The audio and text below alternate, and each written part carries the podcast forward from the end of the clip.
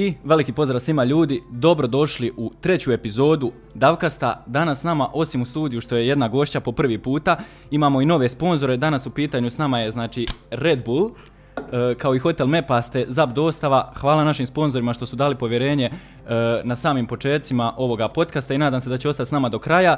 Tako da eto, danas nama u studiju jedna ambiciozna, draga, nada sve talentirana cura koja je odlučila da ostavi posao, da ostavi školovanje, da ostavi neke stvari koje nisu običajne za e, naš region, pogotovo na Balkanu i jednostavno se ne cijene.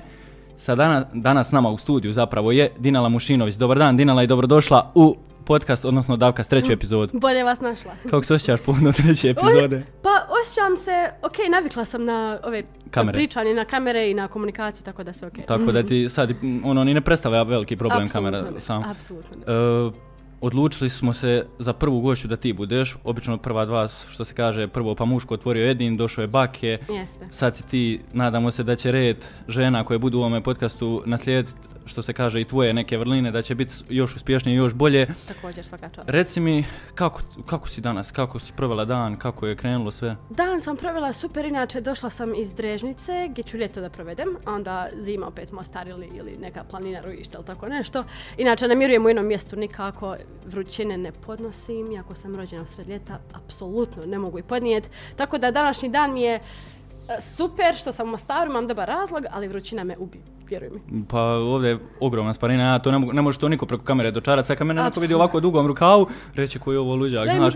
ono, a moraš, ali moraš jednostavno zbog profesionalnosti. Sve E, okej. ne bi bio, znači meni je to postalo mešćeni običaj, da na početku pitam ljude tko si ti. Ajmo početi s time, tko je Dinala, da odmah ove, e, što se kaže, kutarišemo ove ljude s TikToka, tko je ova, šta ova radi, odakle ova odjednom se stvorila. Ajmo ono što se kaže lagano od početaka sami, ko je Dinala, zašto je danas ovdje u podcastu, to ću možda bolje ja objasniti, ali uh, da krenemo od samih početaka. Pa iskreno, čitavo vrijeme dok sam odrastala, dakle od svoje, kako znam za sebe što se kaže, od svoje desete, ne znam, sedme, pa nadalje, ovaj, pokušala sam da skontam ko sam i ta su mi pitanja dolazila negdje oko 15. 16. godine, mislim šta sam, ko sam, odakle me na zemlji, šta pokušavam postići. I bila sam izgubljena dosta vremena dok nisam počela da a, koristim svoju pozitivnu energiju i pozitivne namjere za svijet dok je nisam počela dijeliti sa svijetom preko kamere, to jeste YouTube i tako dalje. I onda sam dobila definiciju sebe, to je zapravo Dinela je jedna osoba, živo biće na planeti koje je prošlo kroz svašta i ima potrebu da podijeli sa svijetom iz razloga da svijet što manje prolazi kroz to.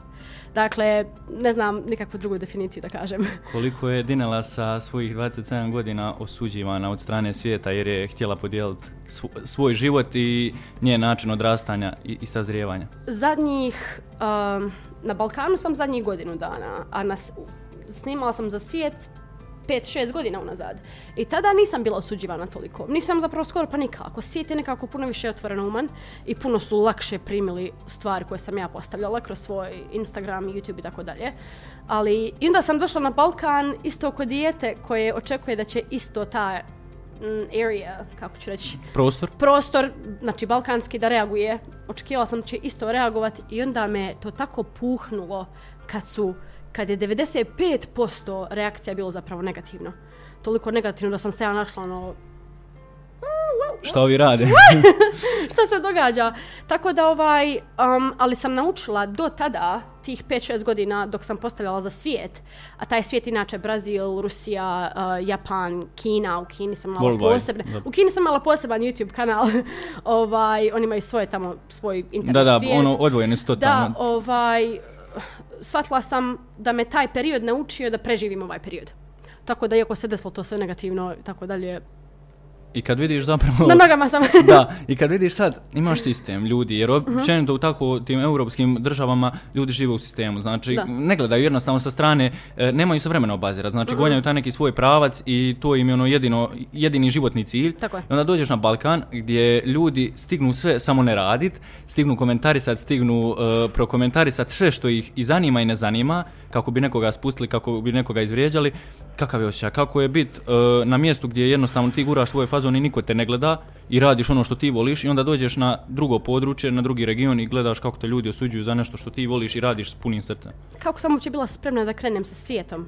Uh, kad sam krenula da snimam 2015. 16. Zapravo ja snimam od svoje desete godine, samo nikad nisam imala opciju da stavim, nisam znala da to, kako da to stavim na internet. I drago mi je da nisam znala, jer da sam kod dijete to stavila, sigurno, sigurno bi me internet toliko dotukao, kao dijete, kao neko ko tek raste u tome, ovaj, da, da ne bi vjerovatno i nastavila postavljati. Ali onda mi je bilo već 15-16 godina, 17 kad sam krenula prve videe stavljati i onda sam bila spremna. A najveći razlog što sam ja bila spremna zato da me svi osuđuju i gaze po meni ovaj, na internetu jer govorim nešto na što nisu navikli, je zato što su mi to radili u mojoj vlastoj porodici i u školi. Dakle, od svojih nogu, prvi raz do osnovne učiteljica me maltretirala. Ono, toliko da je, da je to prešlo u da mi je mozak izbrsao ta sjećanja da bi me zaštitio. Ovaj, tako da sam navikla na ta maltretiranja od malih nogu i nekako izraslo mi, kako se zove, um, kad čvrstina.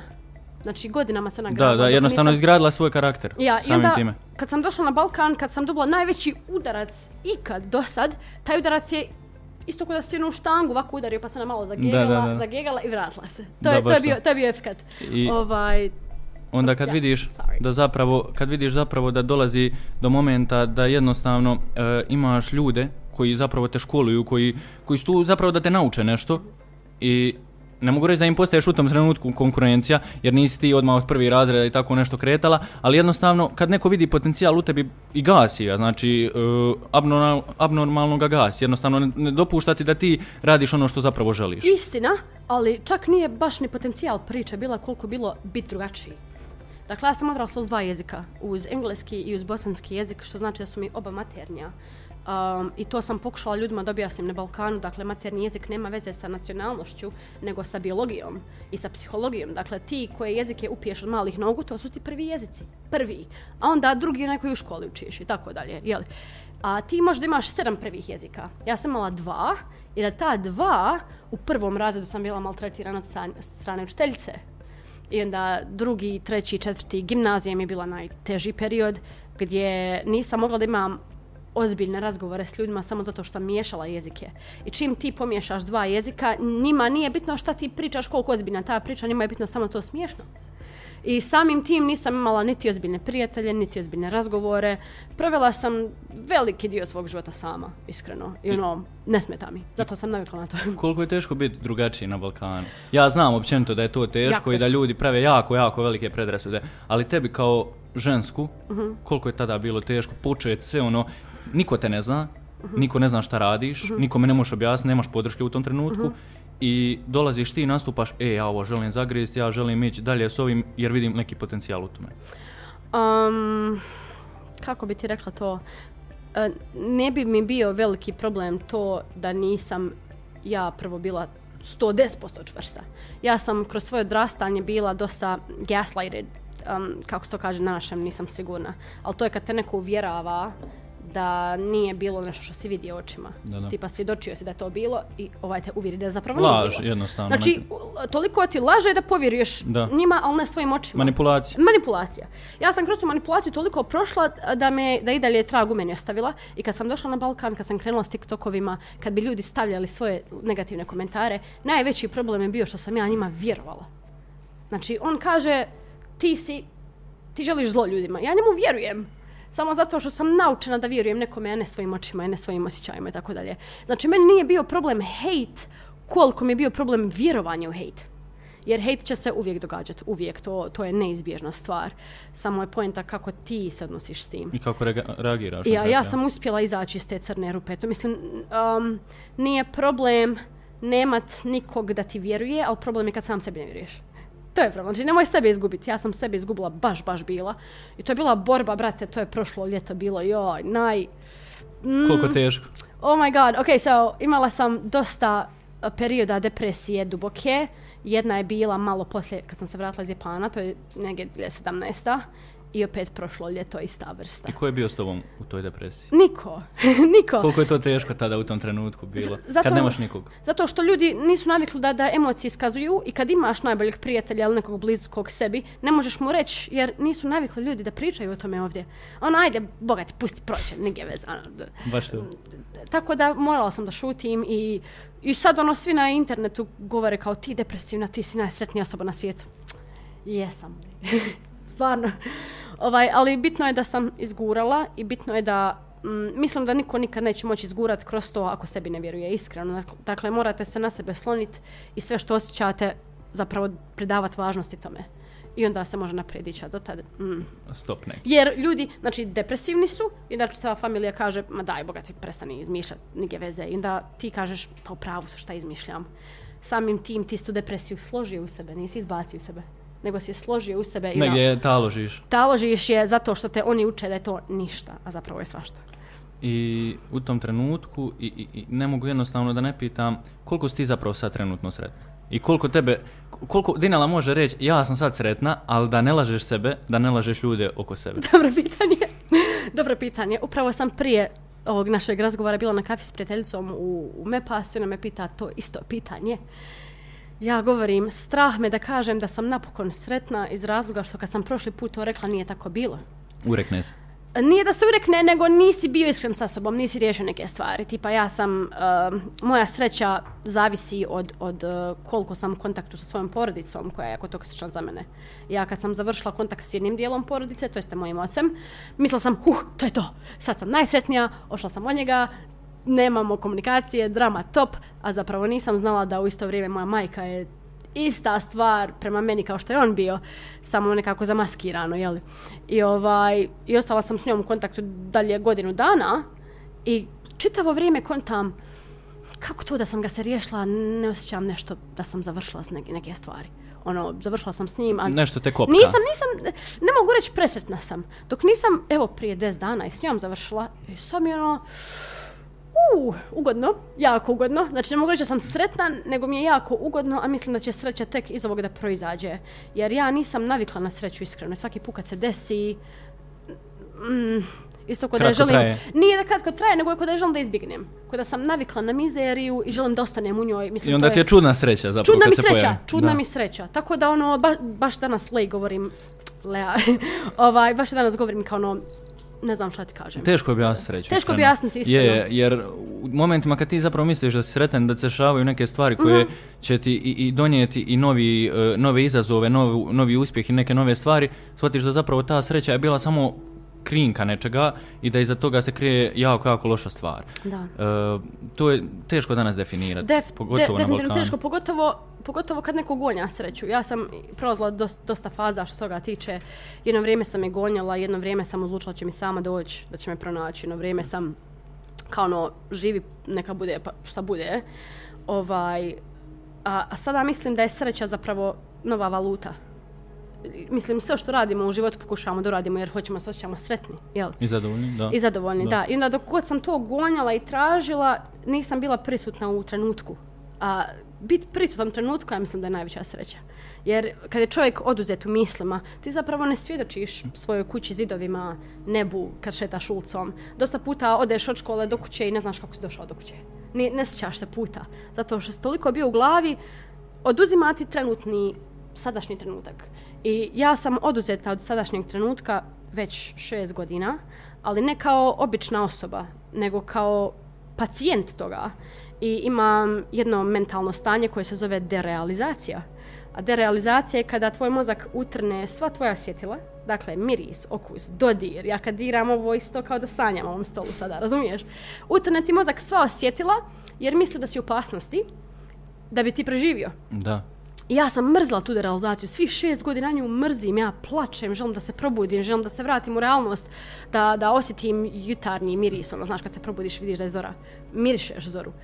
Ovaj, ali tek sada shvatam da nisam bila derealizovana ovih ovaj, 5-6 godina, mislim da bi sad pod zemljom bila da bi sebi nešto učinila. I, Tako da. Ja kad vidim, ono, izleti mi TikTok tvoj na For You page i ono vidim, uh, 7 sati, izleti mi u tako neka doba jutarnja, ono, Aha. jedva oči otvorio mm -hmm. i sad vidim ova izašla na drežnicu, miriše zrak. Ja ono ne mogu naš. Zašto to e, radi? Teško, teško je to nekome ko ne radi to, kak, ko nema takve rituale i sad će neko dijete se naći, ono koje je tek počelo, jednostavno uh, shvatit će da šta ova cura radi. Mhm. -huh. Ona nije za te mreže, ona prosipa neku glupost, tako dalje, tako mhm. -huh. dalje. Ne znam šta, šta se krije za toga? To je to, to je moje pokušavanje da se vratim. Znači ti sada si trenutno sa mnom ovdje, 100%, a ja sam s tobom 0,1%. Razumiješ? Da. Ja kad odem doma, meni će uvijek kao da sam sanjala. Da. Međutim, dobila sam zadnje dvije godine ovako male isječke realnosti. Trajale bi možda od 0,2 do 2 sekunde.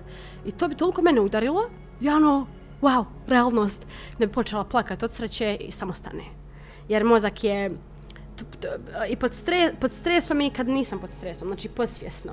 I mora da me zaštiti. I moj cilj je rano buđenje, dakle zadnje četiri godine se ja budem u četiri ujutru. Jer pogotovo ljeti. 4 AM Zim- klub. Ja, dakle 4 am club, ja, 5 am club, whatever. Um, budim u četiri ujutru jer tad nema niko, niko ne priča. Ne osjeti se ljudska energija u zraku. I kad se nosi ljudska energija u zraku, meni godi. Zato što mi se ničija energija ne miješa u moju i mogu malo da dobijem kao čistine što se tiče Da, raz, pogleda. da razbri- šta ćeš taj dan zapravo, kako će protići. Razbistri mi se mozak, jel? Da. I kad imam raz, kad mi se mozak razbistri, dosta više mogu da izađem iz realizacije, dosta više mogu da se izvučem iz toga, razumiješ? Tako da mi ta jutarnji sati dosta gode. Ja sam jutarnja ptica, neko je noćna, neko će to po noći raditi, jel? Mislim, svi smo različiti. Da. Ja kažem, šta bi bilo kada bi svi na, nas osam skoro milijardi na zemlji bilo identično?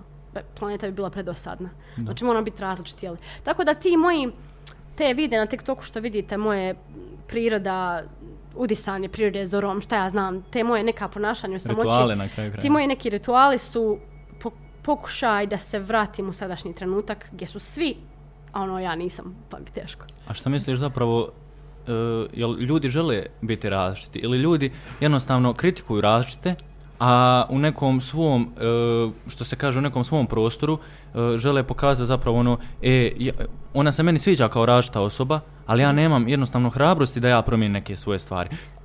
To je na kraju pitanje koje bi ja postavio svakome. Zašto jednostavno želiš biti različit? Šta je teško biti u nekom sistemu gdje su svi isti, ti budi jedan taj koji se odvaja? Znate li vi, uh, generalno svi, i ti, razlog zašto to, zašto su takvi? Ja kad krenem nešto drugačije da radim, meni isto kod neko mačem probode kroz prsa. I taj osjećaj koji traje 5 sekundi, samo 5 sekundi dok ne uradiš taj korak, je najstrašniji osjećaj na svijetu. Strah. Da, strah. strah jel? od i uspjeha i neuspjeha i, i očekivanja i realnosti i svega. Ali ja taj mač, taj osjećaj kroz prsa, znači svako, i ja ga dobijem. Dakle, i mene je strah biti drugačiji. Ali za razliku od ostalih, ja biram da osjetim taj strah 5 sekundi i nakon što sam uradila taj pokret, jednostavno kao da se oslobodiš, oslobodiš sam sebe. Um, tipa, ne znam, puno TikTok mojih videa gdje sam totalno pričala o stvarima koje definitivno nisu prihvaćene na Balkanu. Taj bi mi mač prošao kroz mene. Prije onoga post, prije nego što Da. post, meni ono, Znam osjećaj. i ovako udahnem, boli, boli, post. E, to kad kliknem post je kad me oslobađa. Ende. Ja, i onda dođe hate, dođe hate. Naravno, mora doći, ne mogu da prihvate, jel? Ja ono, u početku bolo, bolo, bolo, stvarno jeste, ali sada imam ljude koji upadnu blok, delete. Jeste blok, prihvatili delete. ljudi na TikToku? Ne tražim da sam prihvaćena. Stvarno mi nije potrebno da me prihvati neko, jer generalno ni s kim se ne družim i, i s kim želim da se družim, tu je uz mene. Jel? Ali ovaj, drago mi je kad vidim da jesam. Ovo kad nisam, naučila sam da me ne dira, zato što nemam, op, nemam fajde od toga. Samo će me zaustaviti od postavljanja, jel? A, ovi koji me prihvataju svaka čast, ne zato što se moj ego nahrani, nego zato što će oni za sebe nešto uraditi, jer su čuli da sam ja to za sebe uradila. Baš. Dakle, to prihvatanje mene volim iz razloga što znam da će neko sebi pomoći u životu. Zato toga što sam ja slično uradila. Tako da, mm, ego je čudna stvar, Jako čudno. a ja sam njega davno riješila. Mislim, imam još, naravno, ego prouzrokuje bol u tijelu, jel? Ova, imam još tu da riješim, ali ljudsko sam biće, šta ću. Ali što se tiče velikog dijela ega, gdje, gdje, gdje, gdje ljudska mišljenja kontrolišu moje ponašanje, pff, to je davno riješeno. To, to Koliko je teško događa. kontrolisat ego? To je ogromna priča. To je... Um, Jel te ikad, oprosti što te prekidam, a jel Ne, te ikad okej. taj ego doveo koliko, koliko u postocima do uspjeha, koliko do neuspjeha i koliko si zapravo zbog njega, odnosno nastradala i koliko si dobila na njemu? kad bi ja te pokazala sliku toga, kad bi ja te poka... Ima jedan, uh, ima jedan meme na internetu. Lik je uskao sebe i nekoga je s leđa uhvatio preko lica i kako je uskao, on ga je afrokosa, jel? Kako ga uhvatio preko lica, on je ono vuče ga nazad i ono, uh, i na kosa ovako je svukuda i gore piše me versus life, kao život protiv mene. A to je bilo u, u ovom slučaju ego protiv mene. Dakle, mi mi baš prije kad ga nađem, poslaću ti da vidiš. Ovaj, I toliko se smijem ja toj slici jer je tako. Nije to nešto što vi možete preko noći riješiti. Ego je puno dublje nego što vi mislite. Dakle, on je toliko mm, skoro u nesvjesnom dijelu našeg uma da, da, da godine i godine rada aktivnog trebaju da se to riješi. Ja sam neko ko je kad ga je zgrabio ovako za vrat, nisam pušla dok nije umrlo. I onda kad je umrlo, p- sahrani, čao. Kljuni sa strane. Ćao. E, Da. Od cure koja nije voljela sebe, e, nije imala podršku, dolaziš do toga kroz TikTok videe, kroz YouTube, da se mijenjaš i da zapravo počinješ e, jednostavno sebe cijeniti, sebe voliti na još više i na različite načine. I u tom trenutku se javljaju ljudi koji će vjerovatno pomisliti u tom trenutku, cura je narcis. Šta Da. se dešava u tom trenutku, da je li zapravo Dinela narcis? Trebaš dobro razmisliti šta ćeš reći. A, dajem si za pravo da se miješam u čitav svijet samo zato što čitav svijet radi zlo sebi. E sad, je li to narcisoidni poremećaj? Ja ne znam. Ali ne mogu gledat. Toliko su meni zla nanijeli. I si, ja kad, kad radim ovo, ne radi ovo odraslo tijelo koje ti vidiš, nego ona mala dinela od 7 godina koje su udarali. Dok, dok, a, dok, nije znala da se dok brani. svoje ciljeve sa Da, ono, mala, 30. mala, sva je ona hiperaktivna, to, sve ti si hiperaktivna, jel? Bum. Ja ono, šta sam pogrešno uradila? I usto sam odrastala uz mišljenje šta pogrešno radim. Ovaj, tako da sad kad sam izgradila sebe i razumijem šta radim i da nije bilo do mene i tako dalje, vidim da tih malih dinela ima milijarde. Milijarde. I onda kontam, ima rečenica balkanska, ne može se miješat, nek sami sebi sređuju život. Ali meni ta balkanska rečenica nema smisla. Znači, nesvjesni ste, kao što sam ja bila nesvjesna. I upašću jednom, vrisću na sav glas, budite se! I ako se od milijardu ljudi okrene pola milijarde, od pola milijarde 200 hiljada miliona, ne znam, će se probuditi. Znači, barem ću malo doprinijeti. Dajem sebi za pravo doslovno da se miješam iz tog razloga što je mene boljelo, boli njih i samo im treba mali vjetar u leđe da se probude. E sad, je li to narcis ili ne? Nek, Nek ljudi gledatelji- definišu. Da, Nek nek, ljudi oni definišu. jednostavno definišu kako, kako, kako zapravo to okarakterizirati. Da. E, rekla si tu daješ sebi pravo za jednostavno pričanje, u jednom trenutku će te ljudi početi smatrati nekim životnim guruom Mhm. i onda će neko stariji doći i reći pa ova cura ima tek 30 godina, ono, dajte pusti, nemojte gledati šta ona priča, Mhm. dok će neko jednostavno tvojih godina ili i stariji čak reći ona zapravo zna šta priča. Šta je tebe, e, odnosno koliko je tebe život dotuko da dolaziš do momenta da ti moraš jednostavno pokazati sve to na društvenim mrežama, da jednostavno moraš ljudima pomoć da se spase iz problema u kakvima si ti bila. Šta, šta je, okle dinali pravo, baš malo prije što smo pričali, okle dinali pravo da priča o životu, Oslonac. kojeg nije još do kraja proživio. Znači kad te neko tuče, ti padaš i da padneš na nešto da te vrati, super. Ali ja nisam imala šta pasti, ja sam pala skroz. I onda sada kada drugi padaju, ja se tu izdižem i postavljam te vide da bi oni pali na mene. I ako padnu na mene, da ih mogu vratiti nazad. To pokušavam uraditi. I dobila sam takvih poruka milijardu. Ja sam dobila poruke od evo ostavio sam je, ili ostavila sam ga. Evo otišla sam, evo neće me više nikad dirnuti prstom, a ne šakom. Evo, a, sinoć nisam počinio sam ubistvo radi tvog videa. Znači, toliko sam takvih poruka dobila, toliko sam ja od početka Balkana, to jeste prije godinu i nešto, do sada isplakala radi toga što sam učinila nešto za te ljude. E, o da, to mi je pravo. Zato Ba- sebi dajem za pravo. koliko si pomogla ljudima, odnosno e, koliko ljudi su uz tebe naučili cijeniti život, naučili živjeti i dali sebi za pravo da budu drugačiji od ovoga svijeta, od ove populacije, od ovog sistema. Možda je pitanje koliko su meni ljudi pomogli da ja to budem. Pa na kraju krajeva i to je obostrano. Zato što ja sam udarala u život konstantno znajući da, da nije mi da sam u pravu, nije meni do toga da ja budem u pravu, meni do toga da, da, da se pravda istjera. Jel me razumiješ? Šta god da pravda bila. I čitav život sam znači doma gažena od svojih roditelja i tako dalje što sam tjerala pravdu. A znate kako su roditelji alergični na to, jeli? Ovaj, toliko da nisam vjerovala sebi više da sam dobra osoba. I onda kad sam krenula postavljat i kad sam dizala te ljude koji su padali, ovaj, meni je pokazalo da nisam loša osoba što su me naučili. Razumiješ? Znači, do sad su me naučili tako i, i vjerovala sam u to, iako znam nekako smiješno je kako su se ego i logi, logika borili unutar moje glave. Znači, to je bio rat, to je bio treći svjetski rat između mog ega i, i logike u, u mojoj glavi. I to je ta logika dobila je pomoć od, od ljudi koji su gledali moje videe. Dakle, hej, nisam se sinoć ubio. Hej, otišla sam iz, ili otišla sam iz eh, toksične veze. Hej, napustila sam kuću gdje su me mlatili stalno. Ono, Bravo. znači nisam loša osoba. Dobar. Baš to. Vraćamo se 25-27 godina unazad, malo djetinstvo, mala Dinela, Mhm. e, cura koja želi e, ostvariti svoje ciljeve, koja u tom trenutku pravi svoje ciljeve i koja pokazuje da želi biti drugačija. Mhm. Kako ide tvoje djetinstvo? Koliko je bilo teško? Koliko si se uspjela u, tom, u tim momentima izboriti sa svime što te je zapravo kačilo da dođeš do onoga da ja želim biti takva cura, takva žena, da želim zarađivati toliko i toliko, da se želim baviti time i tim. Mhm.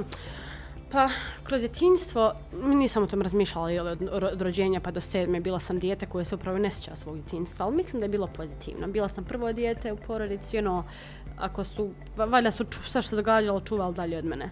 Ovaj, nakon sedme godine sam prošla kroz prvo, kako se kaže bullying, zadirkivanje, jel? Da, maltretiranje. Da, da, cyberbullying ako je u smislu internet Interneta, nasilja.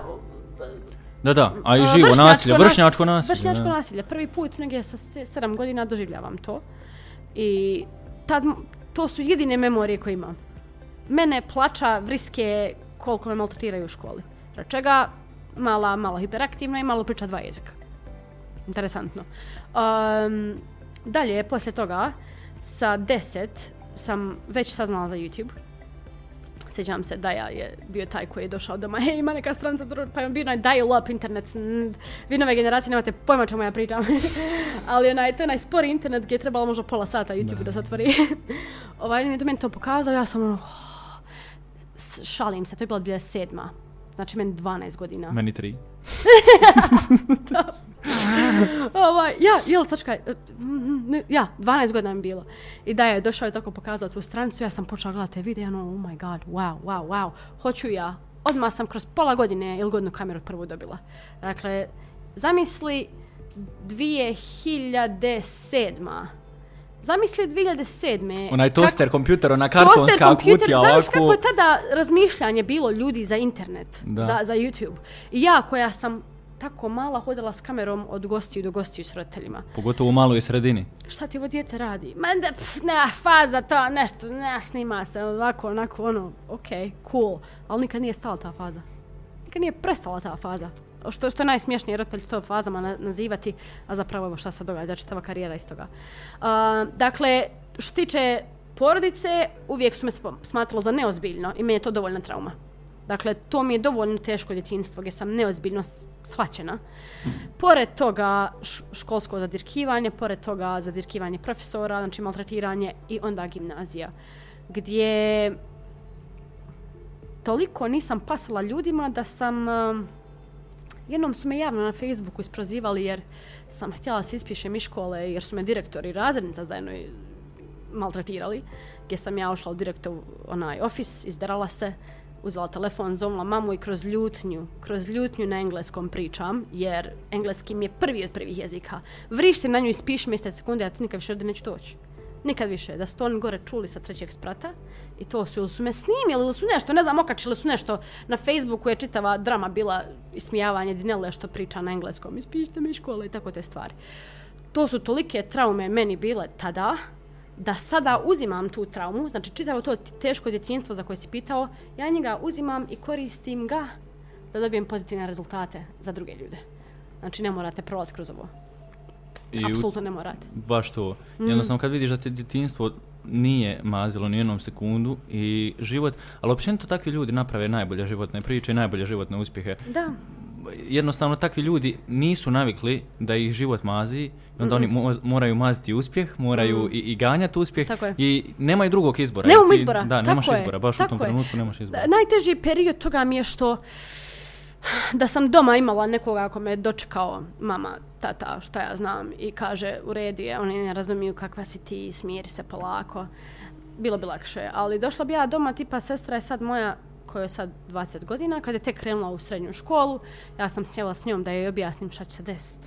Jer svaka od mojih sestara je malo drugačija, iskreno. Nekako smo divlje, divlja familija. Ali sam joj pokušala, znači ona je završavala osmi, ja sam nju sjela i rekla, slušaj, bit će tako, tako, tako i tako. Desit će se to, to, to i to. I osjetat, osjetit ćeš nagon da se prilagodiš. Ali vidite kako si divna doma. Vidite kakva si kad si ovdje s nama. Znači, takva budi da je ne znam šta. Ne daj im da te iskontrolišu. I dok sad o njoj pričala, moja majka je upala u sobu i rekla šta ćeš joj ti savjet davat? Nemo više nikada sam te vidjela ti njoj savjet daješ. To je meni služilo kao, kao ne boli me škola niti vršnjačko nasilje koliko vlasti ljudi koji, koji trebaju da me vole, da me uzdižu. Da Obitelj me... koja te gazi u tom trenutku. Ja, ali me najbliži gaze. To je taj oslanac kad ja padam, njih nemam. Znači, nema i, pff, ja sam trefnula baš. I radi te derealizacije nisam sebi ništa počinila. Što je super. Znači, super derealizacija. Sačuvali smo jedan život. Da, preživjeli smo. ovaj, ali hoću da sad vjerovatno Sara, moja sestra koju sam tada davala savjet, ima sigurno još tona tih Sara. Razumiješ? I samo sad nema te žene ili tog oca koji će meni reći što im ti daješ savjet. Nema ih. Znači ja sam mogu slobodno da postavljam na TikTok, slobodno svaki dan. Ne možem niko ništa. Koliko je teško odrast bez podrške i koliko je teško napredovati bez podrške? Ikakve, nikakve. Mm, Postaneš malo bijesan. I sad sam bijesna. Jako bijesna. Nadam se da nešto iskazio to. Šalim se. Uh, postaneš malo bijesan, iskreno. Ono, ljut. Jako ljut. Ja sam sad u periodu gdje mm, procesiram svoj bijes. Znači, kažem ti, nisam još sretna do kraja. Moram svaku emociju da procesiram, da prihvatim život kakav jeste, a još nisam. U mene u glavi još što ovo mora biti. Ako sam se ja rodila i želim dobro, zašto sam mora neko roditi i želiti zlo? Mislim, što? Koja je poenta? I to je to pitanje koje meni bijes budi u meni i od strane znači, roditelja i od ljudi po svijetu, Balkanu, tako dalje. I moram to da procesiram i treba će mi sigurno još neki godin dana. Tako da, vidjet ćemo se za godinu da imam koliko sam sretna. A spomenula si bijes. Kako, kako bi ti kao osoba koja kažeš ima bijesa u sebi, Mhm. kako bi ga opisala? Kako bi rekla, e, ovo je taj bijes koji ispunja, pod navodnicima zapravo ispunjava mene. ne ispunjava me. Uh, Sastavni je dio tebe na kraju ja, krajeva. ne koči me, jer iz tog bijesa nastaju ni videi. Ne, um, iz tog bijesa i od želje da ne bude nekome kao meni. Iz tog nastaju videi. Ali opisala bi bijes kao onu malu Dinelu 7 godina koja plače i ne može ništa. A sad sam velika, mogu svašta. To je to, znači, kad si mal, ono, nemoćan cijeli. A, a zamisli, želiš, i tad želiš da promijeniš nešto. Znači tad nisam mogla i to se godinama nakupljalo, nakupljalo, nakupljalo. Evo me sada ovolika. Sad tu bijez, ono, koristim samo, samo da, ne znam, neka me vide ljudi kakva jesam, da vide do čega ne bi smijeli sebe dovesti. To je to. A šta bi rekla maloj sedmogodišnjoj Dineli i šta bi rekla 70-godišnjoj, odnosno šta bi poručila 70-godišnjoj Dineli? Buduće, Da, budućoj Dineli, koja zapravo proživljava ovo sad sve što se dešava. malo je. Um, Kakva je trebala biti u tim momentima, a nije bila. nemam još šta reći, nego voljela bi zagrlit, vjeruješ li mi? To bi, voljela bi baš ono zagrlit. A, a ona je već, već je znala tada. Mislim, znala je da, da, da nepravda ima jedno lice i da ta nepravda ne može, ne može je upitana. Jer ja sam mogla lagano da se prilagodim, da budem kao svi ostali i da kopiram, da ciklus nastavlja, zli ciklus da se nastavlja, jer sam ja odlučila da se prilagodim. Ali ovaj, ne znam odakle mi snaga u tim godinama, mislim, ne sjećam se čitavog djetinjstva, ali znam energiju koju sam imala. Što si ti takav? Ja nikad neću biti ko ti. Znači, ono, ja nikad neću biti ko ti. Toga se sjećam. I sad kad sam odrasla imam bolju definiciju toga. Tako da, drž se te, bravo mala, drž se te rečence, nemoj nikad biti koni. A ova 70 godina, um, mislim da će skakat po svijetu baš puno, jer kad kažeš 70 godina, mnogi naši ljudi zamisle boravo lice, staro, ne može Penziju mag- penzija, za to 300 sve. maraka živi. Za 300 Bukvalno. Da, ali a, d- um, ima tona dokaza na internetu da, da ljudi sa 70 godina mogu izgledati kod da im je 50. Samo zato što ne unose gluposti u svoje tijelo. A, niti fizički, niti spiritualno. Dakle, kada ne jedeš, ne smijem, kada ne jedeš G, onaj, ni, ni, kao, ni kroz hranu, ni kroz energiju, onda sa 70 godina ćeš izgledati jako zdravo i, i mlado. Razumiješ? I ako želite, slobodno googlajte, ima neka nena, 70 godina, trenira 47.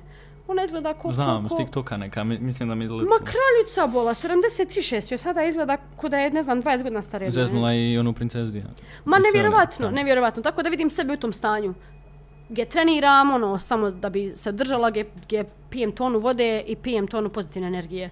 I nemam veze sa nikakva, nikakvim lošim mjestom na, na ovoj zemlji. Odakle kupiš energiju, jel iz Drežnice, jel... I trenutno izrežete, zamisli čitav Balkan i tako negativni gradovi, tako ti negativni ljudi. E, I malo pobegnem ja u Drežnicu. Tamo. Drežnica i Ruište. To su dva mjesta gdje ja ne sad ti napuštam. ljudima objašnji šta je Drežnica, nebitno, nećemo ulaziti u geografska područja. Onaj, Prašuma u Evropi. Ja, prašuma u Evropi. Da, da. Onaj, baš to u BiH na kraju krajeva. Da. Nismo mi još u Evropi.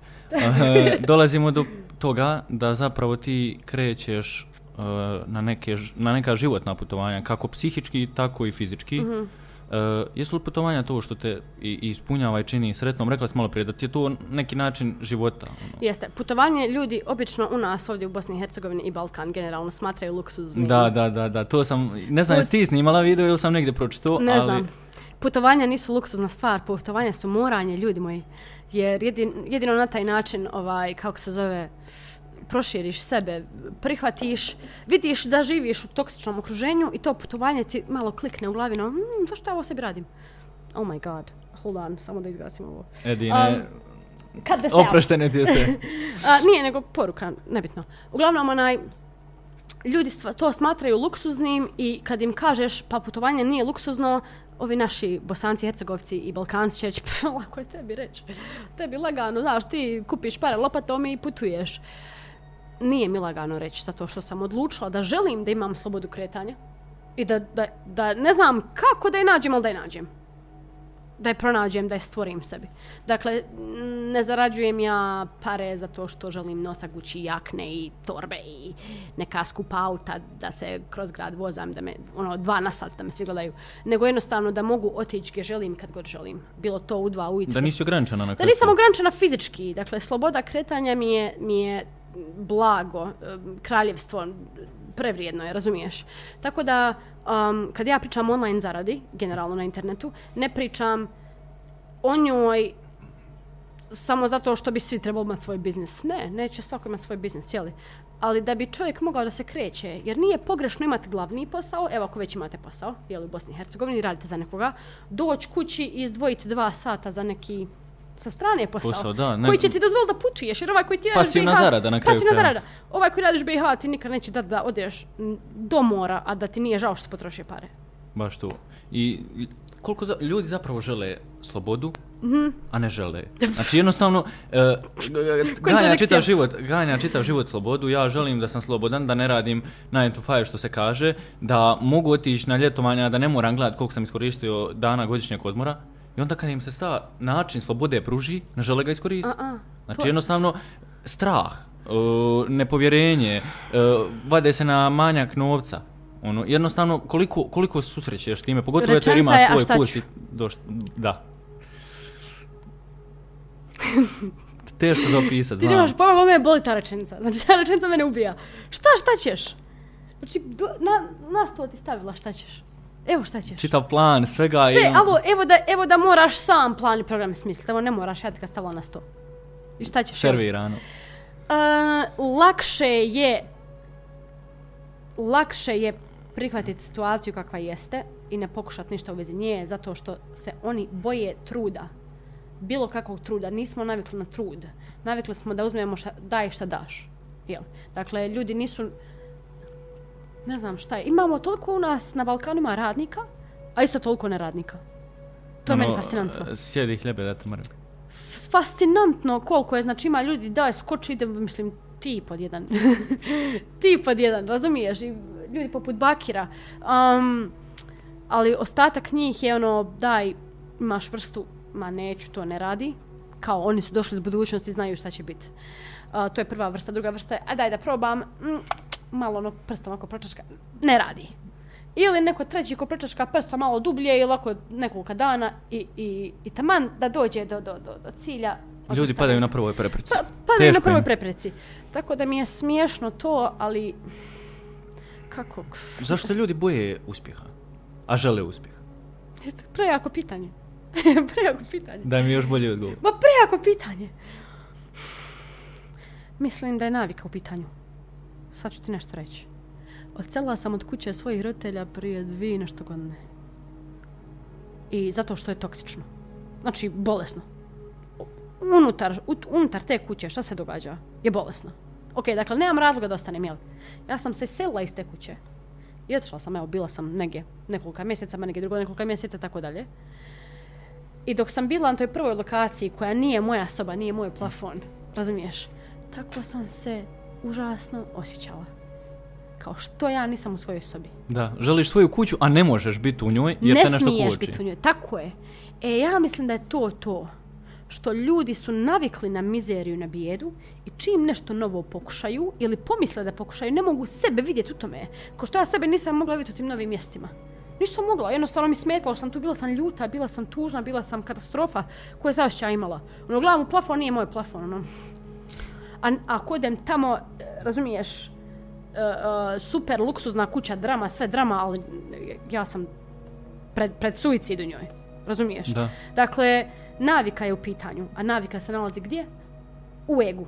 To je razlog što ljudi hoće da budu uspješni, a neće. To je ono, stavi po stranu i materijalno i sve.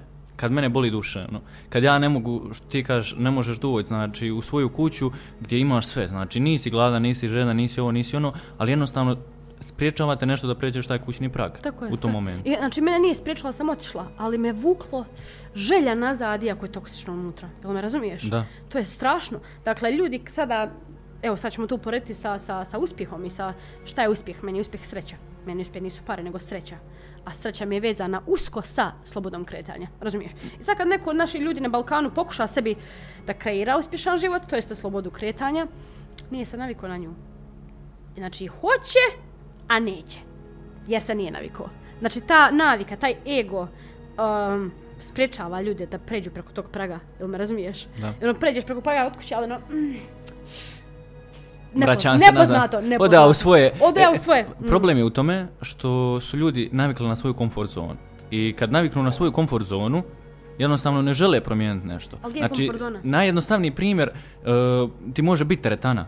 Neko ko diže jednu te težinu, znači dizat će čitavo vrijeme. Mhm. Jednostavno bit će ga strah, povreda je svega, povreda je sastavni dio ljudstva i, Mhm, i, i čovečanstva i svega. Ti ako nisi povrijeđen, ti ne možeš živjeti. Tako je. Jednostavno, koliko si ti morala duboko izlaziti iz svojih komfort zona, prvo si rekla sama iz svoje kuće koja je, e, jer dolaziš iz imućne obitelj, dotak, dotaknut ćemo se svega toga, ali jednostavno koliko si morala probiti tu komfort zonu, reći stoj, e, kraj je tu, ja idem dalje, ja moram nastaviti dalje, koliko god to mene uvuklo u neku propast, pa mi kasnije donijelo neki uspjeh.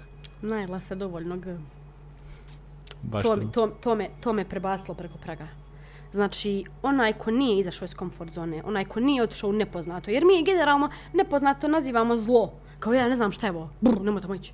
Ono, znaš, strašno. Uh, online zarada, ne znam ja šta je to, nemoj tamo ići. Razumiješ, što je ta komfort zona, drži se svog kruga, jer ušao može biti medo, jel?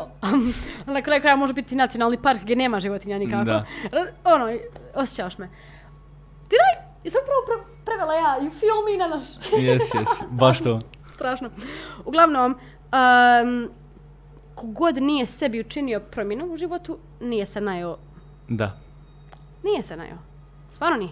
Dakle, ja kad sam, da ti kažem ovo, ja sam, moj prvi posao je bio, dakle, online časovi za Japance. Ja sam tu kupila, ja sam prebacivala se s firme u firmu, jer su satnice bile, bile različite. Pa sam ja završila sa, ne znam, rećemo 1000 eura plate na, na 4000 eura plate. Jer sam samo tražila bolju firmu, jel? Ali za te 4000 eura ja sam morala da radim 14 sati dnevno. Ja sam radila prve dvije godine to, svaki dan 14 sati, nedjelju nekad 7 sati, ali to je puno radno vrijeme, jel? Znači ja sam radila puna dva vremena, svaki dan, nekolike godine i, i super mi je bilo dok nisam ostala sam pregorila. A i kad sam pregorila, nastavila sam dalje iz razloga što sam vidjela da je tamo nešto van toga nepoznato. Od čega to ja još imam za rad na internetu, ako sam se pitala. A da nisu časovi, ma nema ništa, ne postoji ništa. I onda saznam za content creating, to jeste da kreiraš sadržaj, prodaješ sadržaj, to jeste audio, video, tekstualni sadržaj i tako dalje.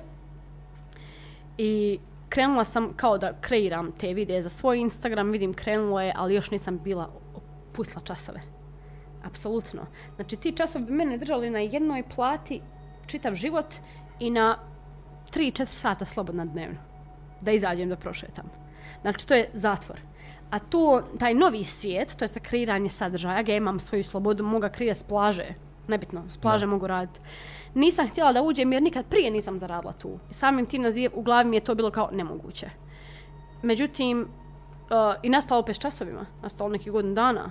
I vidim ja ne mogu i ne mogu i ne mogu. Znači nisam se usudila probati ništa novo dok nisam se dovoljno najela Da. toga. Da, da, da. U, u, u mom slučaju to su bili časovi. I kad sam skontala da ja više gorim, da poludla, znači totalno poludla, nisam imala života od njih, tek tada sam sebi dozvolila da probam da prodam koji video. I kad sam prešaltala se s časova na vide, devet mjeseci ja marke nisam zaradila. Devet mjeseci.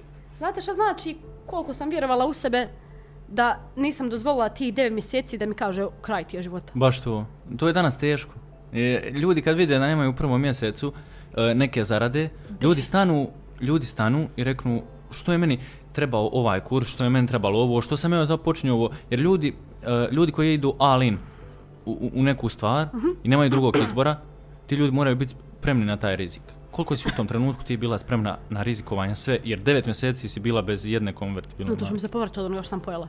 Da. Znači, meni se povraćalo od onoga što sam pojela. Znači, nisam ja bila spremna rizikovati. Ja sam bila spremna trča glavom kroz zid. Jer toliko sam se onoga najela da više na nos mi izlazilo. Razumiješ? Znači, tu nemaš više preživljavanja, tu nemaš... Ja nisam... Dan danas meni je muka kad pomislim da bi mogla čas držati. Volim ljude, volim komunikaciju, mislim, volim predavati engleski i tako dalje. Ali meni je muka kad pomislim na to da ja nešto moram. Zato sad kad sam kreirala ovaj kurs engleskog, objasnila sam svima da ću ja upetat kad god stignem, a nekad moram. Zato što bi mene to dotuklo da ja rezervišem čas sebi, razumiješ? Da. Ovaj, I drago mi je da su to naši ljudi prihvatili. Ljudi z Balkana koji trenutno uče engleski sa mnom prihvatili su to, jer imaju, ima i druge ljude na mom kursu koji rade s njima, Amerikanci i tako dalje. Oni vode te časove, ali ja vodim glavni dio, glavnu riječ. I ta glavna riječ se desi kad se ćem spremno. Međutim, bude to jednom sedmično sada, ono, bi, da vozim u auto, hej, raje ste tu, hajde upadajte na Discord, znaš. Tako da, onaj, sebi sam stvorila život na način da sam pojela puno toga što mi nije godilo, pa sam onda skočila s litice i tako 9 mjeseci padala, ali dok sam padala u zraku, napravila... Koliko danas ljudi koji vjeruju Dineli postoji, odnosno koliko je učenika je kod Dineli danas? A, trenutno na Discordu na engleskom jeziku imamo preko 200 ljudi. Ovaj, um, I oko 100 njih je na časovima sa Amerikancima. Znači, ovo je poruka profesorcama engleskog i profesorima engleskog jezika, kanite se škole i sistema, pređite na je, online. tako je, ako A, neko- ozbiljno, šta bi poručila današnjim profesoricama koje rade za mizernu plaću uh, Mm. i, i koji jednostavno u današnjoj državi sklapaju kraj s krajem, a imaju toliko potencijala i toliko znanja da ga mogu unovčiti pet puta više. Šta mogu preporučiti osobi koja se boji da skoči dole 9 mjeseci pa da... Ostani tu gdje jesi. Šalim se. Um, mogu ja pričati koliko hoću, ali teorija i praksa su dvije različite stvari. Znači, meni neko prije nego što sam skočila sa svoje litice i prije nego što sam počela da krila gradim u zraku dok sam padala, mogu je meni kogod je htio pričati da će ja biti okej. Ja ne bi vjerovala. Znači, i ja sama nisam vjerovala u neke stvari. Ali kažem opet, razlika mene i ljudi isto tako koji ne vjeruju je to što ja skočim. Skočim pa šta bude. Dol udarim, umrem, nema veze, haj okej. Živit ću na nekoj drugoj planeti. Ono, uh, smatrala sam, znaš, znaš kako mi je išla misla jedna glavna u glavi. Što bi ja imala problem spavati u parku? U Zrinjevcu. Mislim, zrikavcu. Zašto? Znači, doslovno svaki put. Šta mi je najgore što mi se može desiti? Spavat u parku. Hm. Je interesantno. A ponesam onu spužu od kuće dormeo. Top. A šta fali? Ono, može mi koji mrav u glavu doći, to je to. Ali najsmiješnije je što stvarno, evo, realna misla bila u mojoj glavi. Jer, uh, puno sam gledala onoga, kako se zove onaj lik što je preživljavanje snimao kad smo bili mali? Bear, Bear Grylls. Ne, što Animal Planet, znam Koliko da sam ja ga... njega gledala? I kad bi ja ne- njega gledala, ja kontam, jao, nema ljudi ko njega... Crvko, dobar dan. Got, Ono. gotovo, znači on mora lišće pojest, a ne znam je li otrovno. Razumiješ? I onda sam ja to upoređivala, dok sam mala bila, sa gradom. Znači ja mogu kroz grad hodat. Ja ću preživjeti. Da će mi neko da pojede nešto. Ali poenta je što ljudi... Ne žele ispred na, svoje. Da, da, da. mene, mene ničeg stid nije bala. Ja mogu da ja ne znam šta. Razumiješ? Zato sam ja, aha, znači to je razgaz među mene i drugih, što, što nemam stida. A gdje se stid nalazi opet u egu. Dakle, ako želite sebi život srediti, ja bih krenula od ega. Ego, sredite, pa onda... Nemojte tražiti... Čiste svoje pragove, Ne se kaže. tražite online posao dok ne sredite sebi ego. Kad ga sredite, pff, možete što hoćete. Da. Jer on je, on je taj koji isto, isto duplikat tebe u crnoj boji sa onim ako. Kaže, "Hm, nemoj, katastrofa si, neće ništa od mene. On priča ti svašta samo da te odgovori od toga. Razumiješ? Baš. To je onaj na lijevom, šta misliš što kažu, onaj lijevi đavo.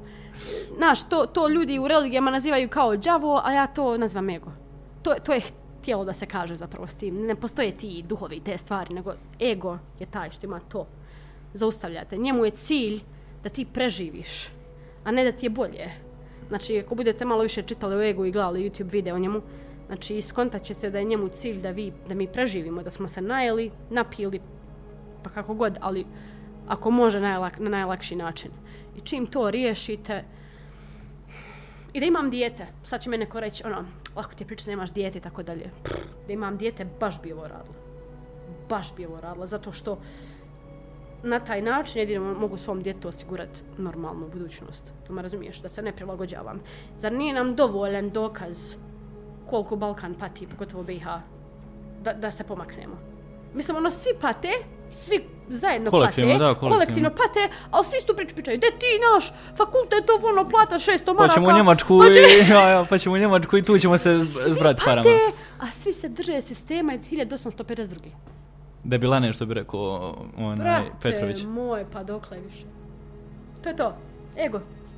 Misliš da će jedan pojedinac poput tebe promijeniti čitav sistem? Mhm. Zapamtite što sam vam rekla. Jel vi se gledaj ovo? Znači, pa sad, zapamtite što sam vam rekla. Znači, ja sam, um, nisam htjebi, sebi htjela da za pravo da kažem da sam neko i nešto. Ali izgleda da, da, da moje akcije jesu nešto za ljude. Znači, nisam ja neko, ali su moje akcije nešto. Znači, kad kažem sam ja neko, aj može to biti ono kao egoistično, si nema veze, nećemo to pričati. Moje ponašanje jeste nešto za ljude ovdje. I drago mi je, neću sad, nema šanse. nema teorije.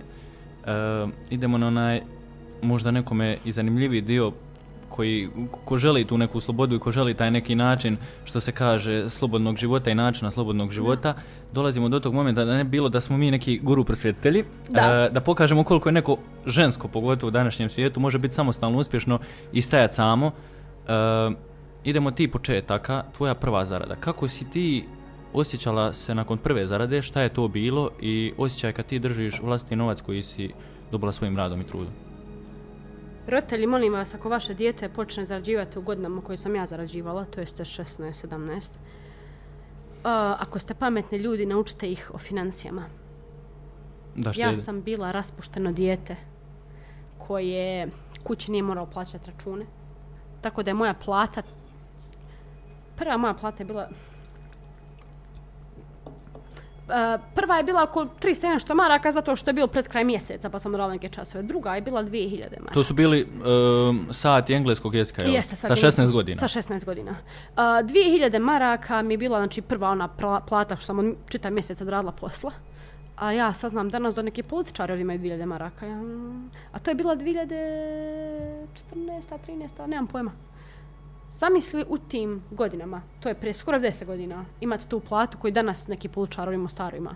Dodaj još jednu nulu tom političaru. Ali koliko ja nisam bila, ed, e, koliko me nisu edukovali moji doma o tome, jer su mislili ja sam dijete, bit ću ko svako drugo dijete, izrašću, završi fakultet, pa ću naći posao za 600 maraka.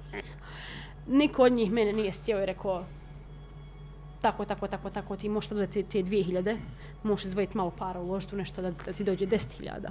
Niko mi to nije rekao. Ja dobila prvu platu, dižem s bankomata i držim keš u ruci ne vjerujem u njega. And I'm like, oh my god. Me pas, jela, ja sam jela, ja U sam prestižu, jel? prestiž, ovo ono, ja nisam kupovala sebi odjeće koliko sam ja jela. Strašno. Strašno, to je bilo. Uh, a moja soba, za, za, za gejmere i za ljude koji vole svoj kompjuter, znaju da je naša soba nama kao, kao, kao Centar kralj- svijeta, centar Mepas, svijeta, ono, kraljevstvo. u sredini. E, Tako je. Ja bi ti otišla, znači, u Mepas na, napakovala bombona, ke- ma to su, ja sam konzumu plate davala, jel me razumiješ koliko sam Da. uzmala, da bi to punila u svoju sobu i otvorila laptop, kompjuter, radi, gledaj filmove, Usto sam išla u teretanu i da sam kasnije prestala i nastavila jest pa sam se malo zdebila, nema veze. Uglavnom, puno sam trošila na gluposti, izvodila bi Raju u, grad. Raja skonta nešto se događa, prvo su mislili, a, tatina maza, znaš, tata daje pare. Ma jok, tata me razljutio pa sam počela zarađivati. Ovaj, uglavnom, kačila se Raja, nas bi deset izašalo svi zajedno u Oskar. Ćao Oskar, volim vas. Malo prije onaj, uh, svi naručujemo sva što znaš što, samo Dinela vadi novčanik. I tako, stoja po stoja svaku noć Ode. i na to su meni plate išlo. Ono gluposti. Da mi je neko rekao da sam mogla uzeti 200 maraka, iznajmiti stan u Mostaru negdje i onda ga iznajmljivati turistima preko ljeta. Tamo dajem 200 maraka, a turista zaradim 10.000 za jedan mjesec.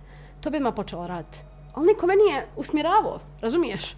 I nisam ni tražila da me neko usmjerava jer izolirala sam se od svoje familije kući, nisam se puno vodila s njima u razgovor, niti u svađe, bila sam samo u svojoj sobi zaključana. Ono, taj period kad sam počela zarađivati mi je bio baš ter terapeutski, iz razloga što sam imala neki fokus, razumiješ? Ovaj, ali što se tiče svega što bi poručila ovdje ljudima je da ako primijetite da vaše dijete ovo radi, nemojte ga kritikovat i da vas bude strah što uvozi tolike pare sebi u život. Nego mu pokažete, ja moš ovo, moš ono. Kako iskoristiti Ili ako ne znate, sine, googlaj kako da iskoristiš te pare. Kako, ga, kako da kapa s više strana. na E, Kako da kraju kapa s više strana, jer ja sam skontala da mm, ako ne kapa barem sa pet strana, Neće ni onda više ništa od toga. ni- mm, e, taj jedan posao s jednog mjesta kad vam kapa, to vas umori. Da. umori vas, znači neka ćete htjeti stati, ali čim stanete nema zarade. Znači svaka marka zavisi od toga što radite, jel? Ovaj, tako da kreirate sebi 5-6 tih ulaza novca i kad god vam dođe da odmorite, odmorite, neće vam zavisiti nas, onaj ulazak novca dalje od toga. Prije smo spomenuli da dolaziš iz imućne obitelji. Jesam. Otac ti ima firmu. I ti si radila u toj firmi. I to su bili možda neki početci tvoji. Kako je biti rob sistema? Mm, znači to što sam ja radila kao tinejdžer kod njega za dnevnicu zato što ono, imali smo sve, ali, ja. imali smo sve, nismo imali ništa, tako je se ponašao prema nama. Ono, šta će ti, šta će ti, šta će ti, toliko te puta pita šta će ti to da ne želiš da ga pitaš. Da, pare. izgubiš želju za tim. Znači, okani me se čovječe, jel me razumiješ? Ali dobro, hajde, nema veze. Možda je čak to razlog što sam stisla ovako posao. I iako je on imao neke beze namjere tu, te njegove najmere su možda mene čak izgradile. Ovaj, kad sam radila tu, znači 8 do 10, nekad 12 sati dnevno, na nogama za 20 maraka dnevno, meni je to bilo kao tinejdžer ok, ali u dva, tri navrata sam pogledala ljude ko sebe i skontala da što ja ako tinejdžerku uzmam te pare, oni uzmaju jer imaju kuću familiju. Ja ono, ovoliko se muča ima puno lakših načina, razumiješ? I onda sam ja, nakon, nakon tog rada u toj firmi godinu dvije, nakon što su mi mnogi otekle jer sam stajala toliko sati, ovaj, dobila a, poziv za tu firmu, jel, preporuku, prijavila se i sve krenulo odatle. Ovaj, ali a, taj pravi posao što ljudi nazivaju gdje si registrovan, prijavljen, tako dalje, gdje ideš od 8 do 4 ili od 9 do 5 i gdje crnčiš 10, dana, 10 sati dnevno za, za, za minimalac je meni nepojmljivo. Ja ne mogu da vjerujem da to ljudi smatraju normalnim ovdje. Ja, meni to ne može do mozga dođe. Ja gledam u čovjeka i ne smatram ga ozbiljnim samo zato što to naziva normalnim životom. koliko ga čini zapravo ni 600-700 maraka sretnim, a sa strane zna, odnosno ne zna, pravi se da ne zna, e, da može zaraditi 2-3 tisuće maraka sa svojim potencijalom. Ljudi ne znaju iskoristiti svoj Ne potencijal. znaju i ne znaju. Ja, ja znam da ne mogu nikako kroz jedan razgovor ljude da nagovorim šta je u pitanju. Ali mogu kroz tonu snimanja. Ja neću prestati sigurno sljedeći 10 godina snimat za Balkan. Jer treba će, ne mogu ni kroz godinu dana promijeniti ovo mjesto, razumiješ? Ovaj, ali oslanjam se na mlađe generacije jer vidiš u tvojim godinama kad sam bila, to jeste gimnazija i kad smo išli u srednju školu, a, nisu postojali ljudi poput tebe koji grabe, razumiješ, hodaju i samo grabe okolo. Ili poput mene. Stvarno nisu. Ja sam bila prva. Pa se počelo, bila sam toliko prva da se među profesorima i u srednjoj i na fakultetu počelo pričati šta ja radim. I jedan profesor je meni došao i rekao, Dinela, draga, jel istina ti to radiš? Ma jest. Koliko para uzmaš, toliko, toliko. Mogu li ja? Možda. Hoćeš mi pripremiti? Hoću. Sjedi, pripremi, objasni profesoru kako, znači profesor završio fakultete da bi radio kao profesor. I nije sretan sa životom. Šta više hoću da vam kažem? Razumiješ? Znači kad, sam, kad je, on je meni služio, on možda to ne zna, a on je meni služio kao vjetar u leđe da ja sebi vjerujem. Kad me odrastao čovjek koji je 30 godina stariji od mene, pitao da mu pomognem. No, no, wow. O, ja sam neko i nešto. Holy, oh damn, ok, cool. Dakle, to mi je baš bio vjetar u leđa, o tom sam šutila, da ne bi mi slučajno kući otac rekao, ma neki propalitet, bala niđe veze, a profesor u školi. Uvijek će naši ljudi naći razlog zašto to nešto Tako nije je, validno. da to krive, da naprave krivca, a da se dignu. Why? But ok. To je, to je ono tipično postalo za današnji svijet. da, da. I u momentima kad ti zapravo vidiš da ti napuštaš, ti si na kraju krajeva napustila fakultet, Mhm. znači rekla si, e, ja stajem fakultet, ostavljam ga sa strane, to mi je nepotrebno u tom trenutku, idem gradit sebe.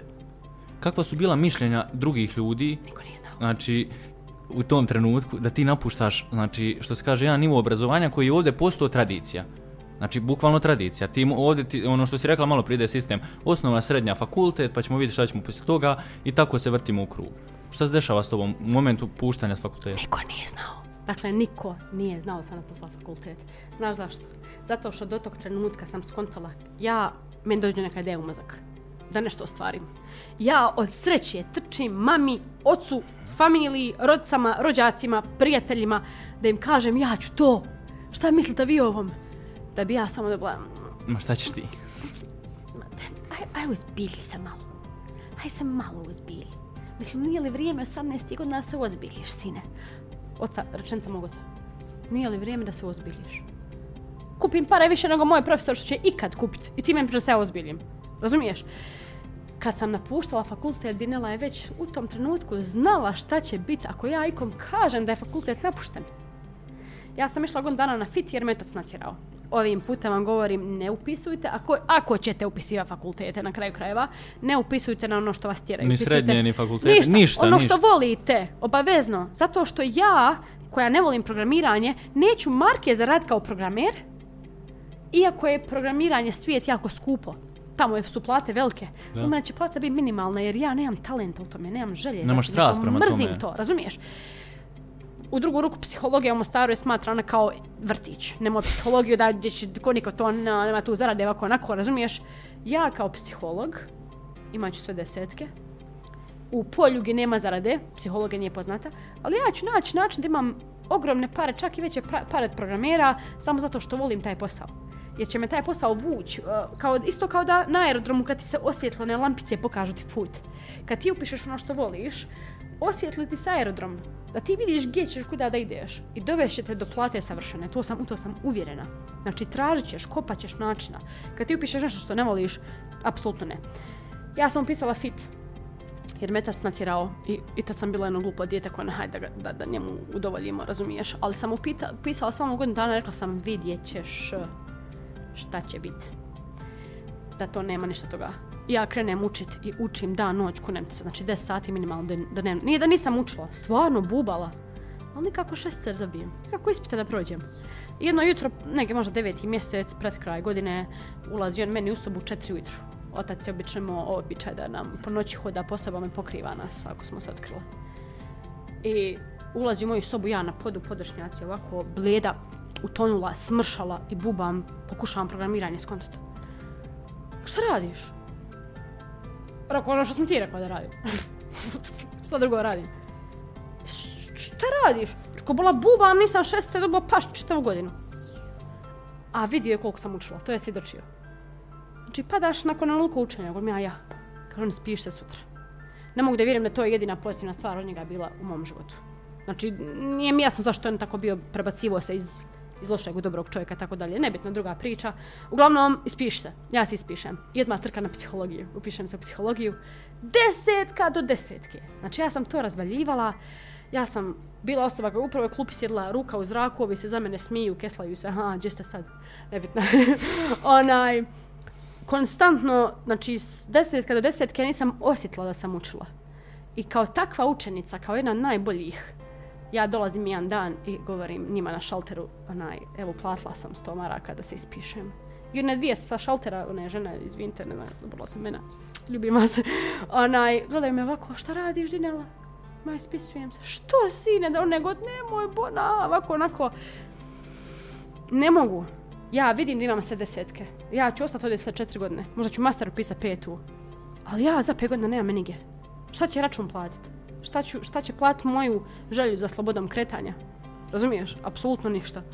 Tako da one su bilo ono, shvatile su me, ali bilo mi tako žao da čitav fakultet Dinela, čuli smo, ispisala se, ne mogu da vjerujem, ti si jedna koja nam je potrebna bila, jesam ja vama, ali vi meni ne bi promjenu života napravili. Tako da, to je bila najbolja odluka koju sam uradila, iako sam bila super na fakultetu, da se ispišem, jer sam tad već imala tonu sati i časova dnevno i sračunala sam svoju platu i ispitala se za plate profesora na fakultetu.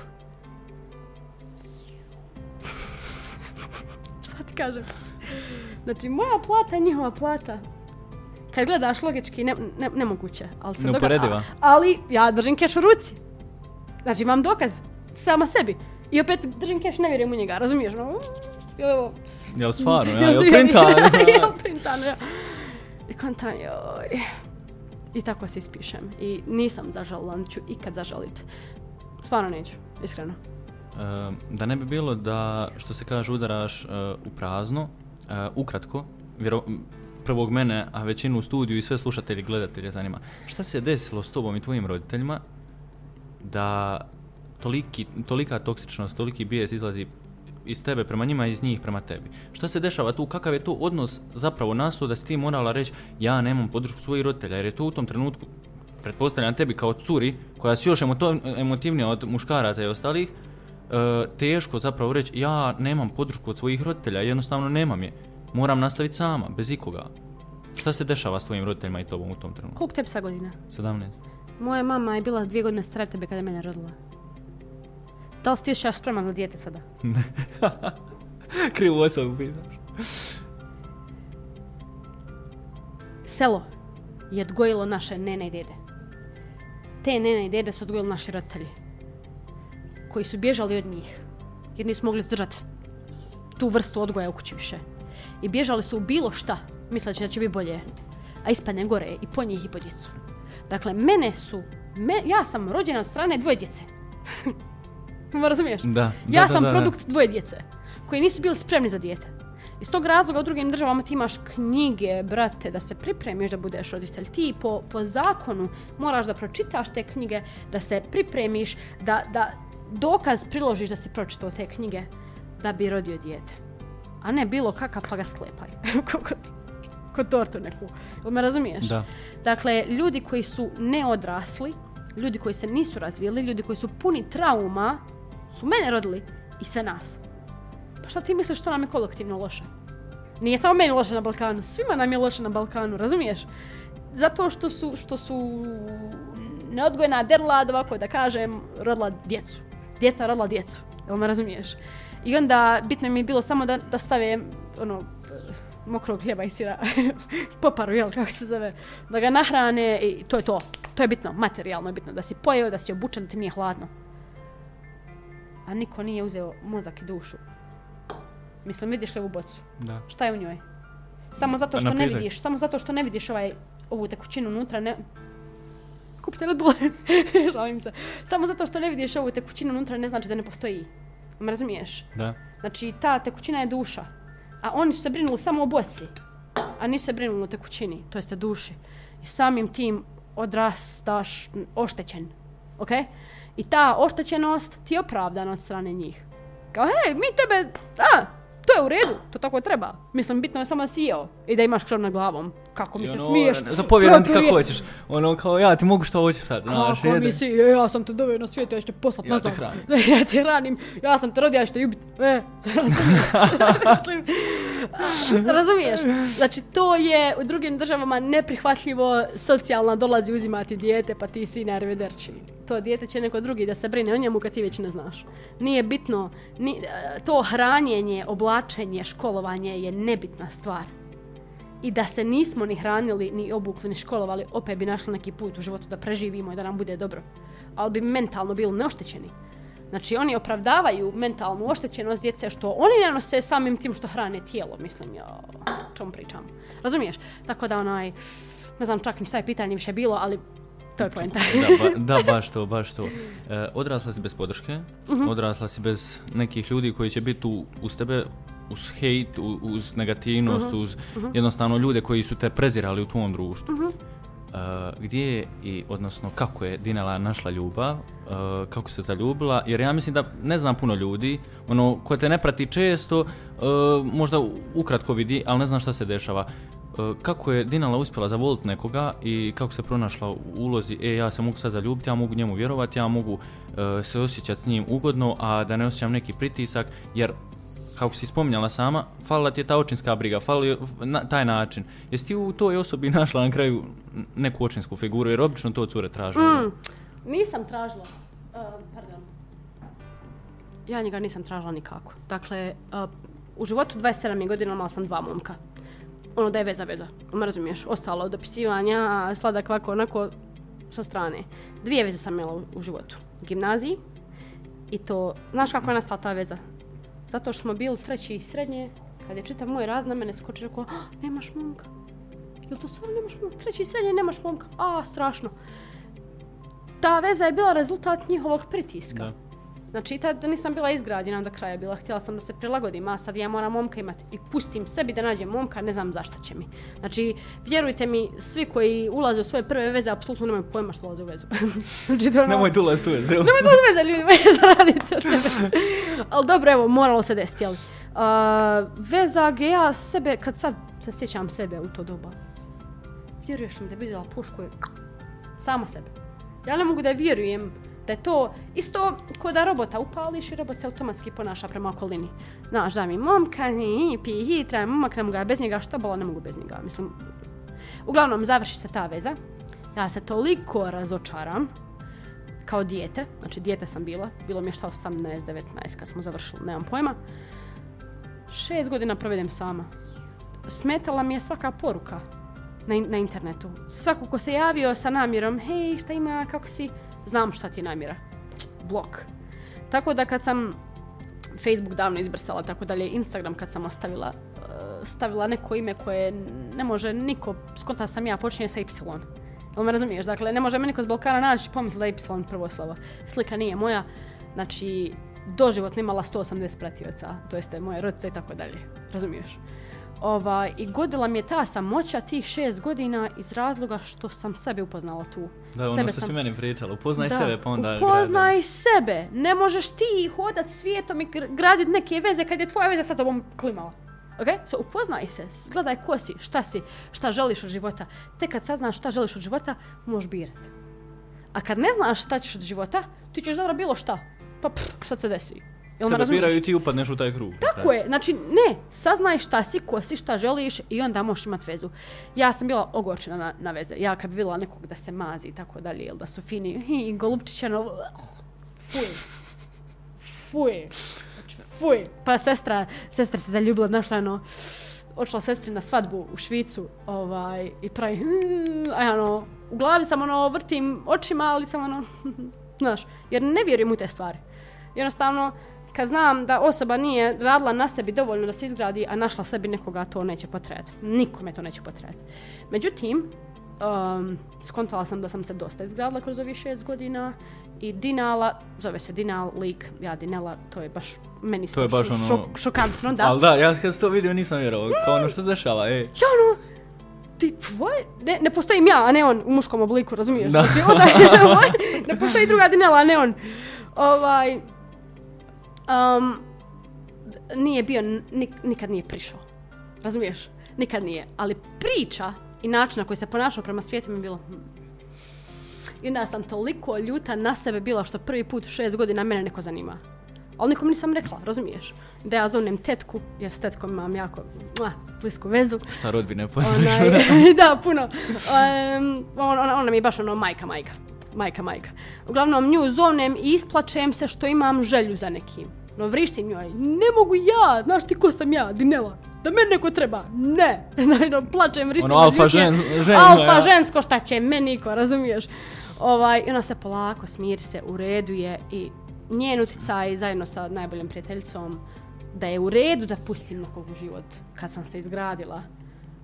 Ne trebam se osjećati loše. I tako ja tu radim i Je good. to bio strah od ljudi? Općenito ili strah... Strah od potrebe neko za će nekim. povrijediti. Da. Nisi mogla u tom trenutku ponijeti da ćeš imati Da će potrebu da će... Da. Bravo. Znači nisam mogla da podnesem da ću ja tražit da neko provodi vrijeme sa mnom. Jer ja sam, toliko je moj ego tu porastao. Znači, toliko ja nisam imala oslonca kad sam padala, jeli? Da kad sam se vratila, hodala sam, ne treba mi oslonac. Ja ću opet tražiti ako treba, meni ne treba oslonac. Znači, to je bilo bijes. Bijes. Znači, niko nikad uz mene nije stao, nije svjedočio, nije svjedočio mojim suzama i, i, i borbi u životu. Šta će mi sad iko? Međutim, nekako, ono, sad je baš puno lakše s njim. Ne znam. Šta je on za tebe zapravo? Safe house. Um, sigurna kuća. Slatko. Ja, veze bi trebalo da budu vaše sigurno mjesto, a ne drugo borilište. Razumiješ? Da, da, znači da, moraš, da. Ne da ti bude veza da se boriš u njoj kao na ratnom borilištu, nego, Nego da ti je ono, e, sigurna kuća. Negdje kad mi je ono što se kaže, vamo mi je haos, Mhm. e, problemi, e, škola, ovo te muči, daj otići u sigurnu kuću. On je meni sigurna A nemoj otići na drugo ratište i nemoj Mhm. se još više bombardovati, onda stojiš između vi vatre. Da, i ja mislim da svako od nas treba jednu sigurnu kuću, samo što sam ja bila toliko egoistična prema, ono, znaš, kad se izgradiš sam u životu i niko ti nije pomogao ni sekunde jedne, ti postaneš ljut na svijet što ti nije pomogao. I onda hodaš dalje sam. Govoriš svijetu šta ćeš mi sad kad mi nisi prije bio tu. I onda sam tih šest godina koračala kroz život, ono, sa mišlju šta će meni sigurnosna kuća. Ajde, boj, meni Dineli, ja, znaš ti ko sam ja. Meni ne može nik, možem samo Bog satrati, to je to, razumiješ? Da. Tako da onaj, ali evo dopustila sam sebi i, i, i e, Dinal je meni dokaz da je, da meni nije cilj da budem u pravu. Znaš, razumiješ? Kako je Znači, dobro srečeno. Jako dobro rečeno. On je meni dokaz da mi nije cilj da budem u pravu, nego, nego da... Da je sve okej. Kad, kad se digneš, ono, kad se pođeš, ti za... Sad ćete, znaš, ono, malo dole pričepit, mm, mm, baš to. mm, tako ne da. mogu postaviti pitanje, je li teško, jer je, ali koliko je teško danas naći sigurnu kuću. U, n- ne traže ljudi nikako. Ljudi, te, e, znaš šta je zanimljivo? Ljudi traže, znači ljudi traže momka i curu. A ne znam što? Da, e, to treba doći. Znači, to treba doći, ali ta, slažeš se u tom pojmu i koliko? Pusti da dođe. Pe- Zašto ne tražite sebe, pobogu? Mislim, ljudi sebe ne traže, to mi je smiješno. Ja, stražiš sve, ali ovdje nisi pogledao nijednom. Pogledaj se, šta te boli, šta te ne boli, šta mogu promijeniti, šta ne mogu promijeniti. Nešto, nešto uradi na sebi, godina dana rada na sebi.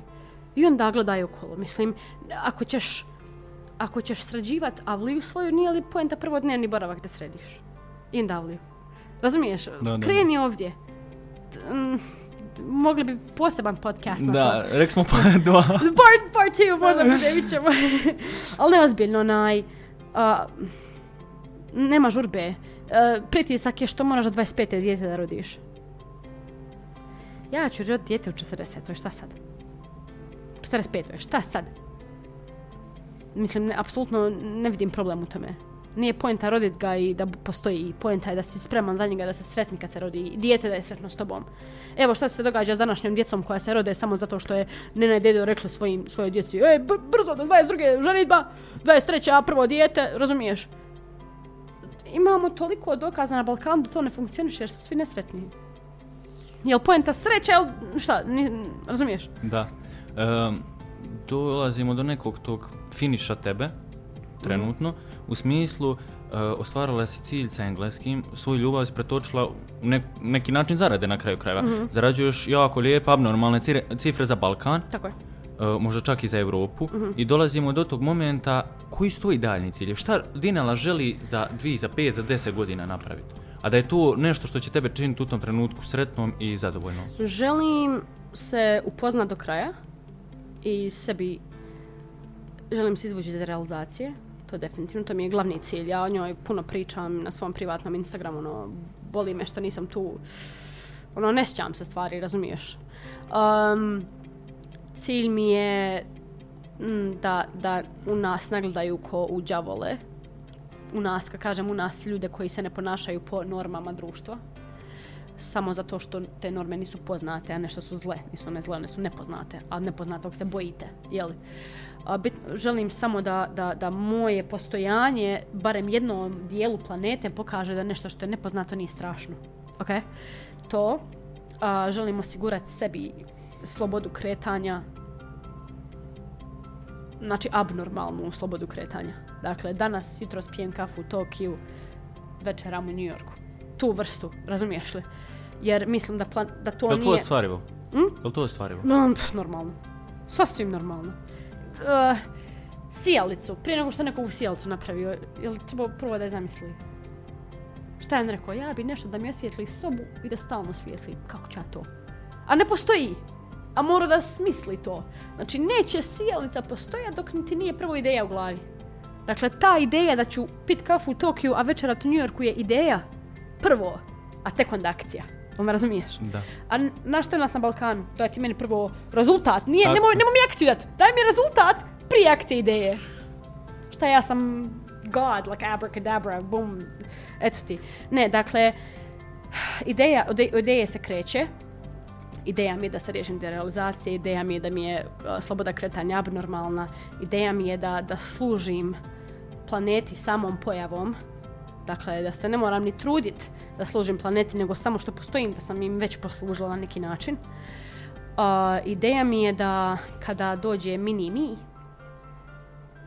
da samo fokus na nju i na njega stavim. Da, da me ništa ne sekira u životu, da sam toliko financijski slobodna, da, da me apsolutno ne zanima hoću li ja rad dva mjeseca ili neću. Znači kad ja kažem ljudima, nema me dva mjeseca, snađite se, držite firmu na nogama, ja sam s djecom. Ode na ljetovanje. Odo ja u prašumu u Brazil s djecom, nebitno, jel me razumiješ? Samo da sam tu za njih, jer poenta kad ih rodiš nije da oni postoje i da oni imaju svoju djecu, nego da budem uz njih dok rastu. Tako. I da služe zajednici na kraju. Da služe oni, da Sebi kao prvenstveno ljudi, a onda kasnije i zajednici, da naprave nešto dobro. svaka osoba koja je danas mentalno oštećena, emocionalno oštećena je rezultat što roditelji nisu bili tu. A što nisu bili tu? Nisu imali para, morali raditi. Nije bili- zanimalo. Nije zanimalo, oni su bili emocionalno oštećeni od svojih roditelja, dakle začarani krug. Mora se negdje presjeći. Želim ja u budućnosti biti neko ko će, biti, Nadam ko će da presjeći. Hoću. Hoću, hoću. Vjerujem. hoću, hoću. Moraš, nema, Moram, nema- nema- nema nas puno, a? Nema nas puno, ali bit će nas. Mislim, Amerika je isto krenula sa, ne znam, dva, tri youtubera isto da, razumiješ? Mi smo Amerika prije 20 godina, I više. 10. Ne, de, kad je krenuo YouTube? Oko 2010. su baš ono krenuli. Ok, znači 10 godina kasnimo, ali tu smo. Nismo puno, obično kasnimo 30. Tako da da. Ma, mi uvijek kasnimo na kraju. krajeva. Uvijek mi kasnimo. Iskreno nadam se da ćeš to uspjet i da će ti to ići, što se kaže, uh, pod rukom, Mhm. jer sve to što radiš sada će biti rezultat nekog kasnije uspjeha i nadam se da ćeš i Balkanu i svijetu i, i sebi dokazati da ništa na ovome svijetu nije nemoguće, jer ja bar u to vjerujem, a znam da ima dosta ljudi koji također vjeruju u to. Tako je. E, ja bi se želio zahvaliti što si danas bila gost i prva gošća na kraju krajeva ovog podcasta. E, drago mi je što si to bila ti. Mislim da ćemo imati kvalitetnog sadržaja kako i produkcija da izedituje ovo, tako i da e, naši gledatelji, slušatelji e, i gledaju i slušaju ovo i da će nadam se nešto novo naučiti, da će postati malo slobodniji i da neće biti ograničeni. Tako da eto, nadam se da ti je bilo ugodno danas ovo. Jako hvala ti na pozivu i, i mislim da je vrijeme da i ti svoju priču ispričaš. Nadam se, u skorije vrijeme, polako, prvo ćemo, is- o- on, što Baš se kaže, što se kaže, prvo ćemo ove na početku, onaj, pa onda dalje. Tako je. E, današnja gošća je bila Dinela, odnosno Dinema, Dinela Cinematografi. E, dragi slušatelji, dragi gledatelji, nadam se da ćete ostati dalje uz nas, nadam se da ćete pratiti kreativni sadržaj koji vam spremamo, to bi bilo to za ovu treću epizodu, mene sad, ja mislim, zove već za peti put, dostava je stigla, tako da eto, vidimo se do iduće epizode, veliki pozdrav, lajkajte i šerajte, čao! Ćao.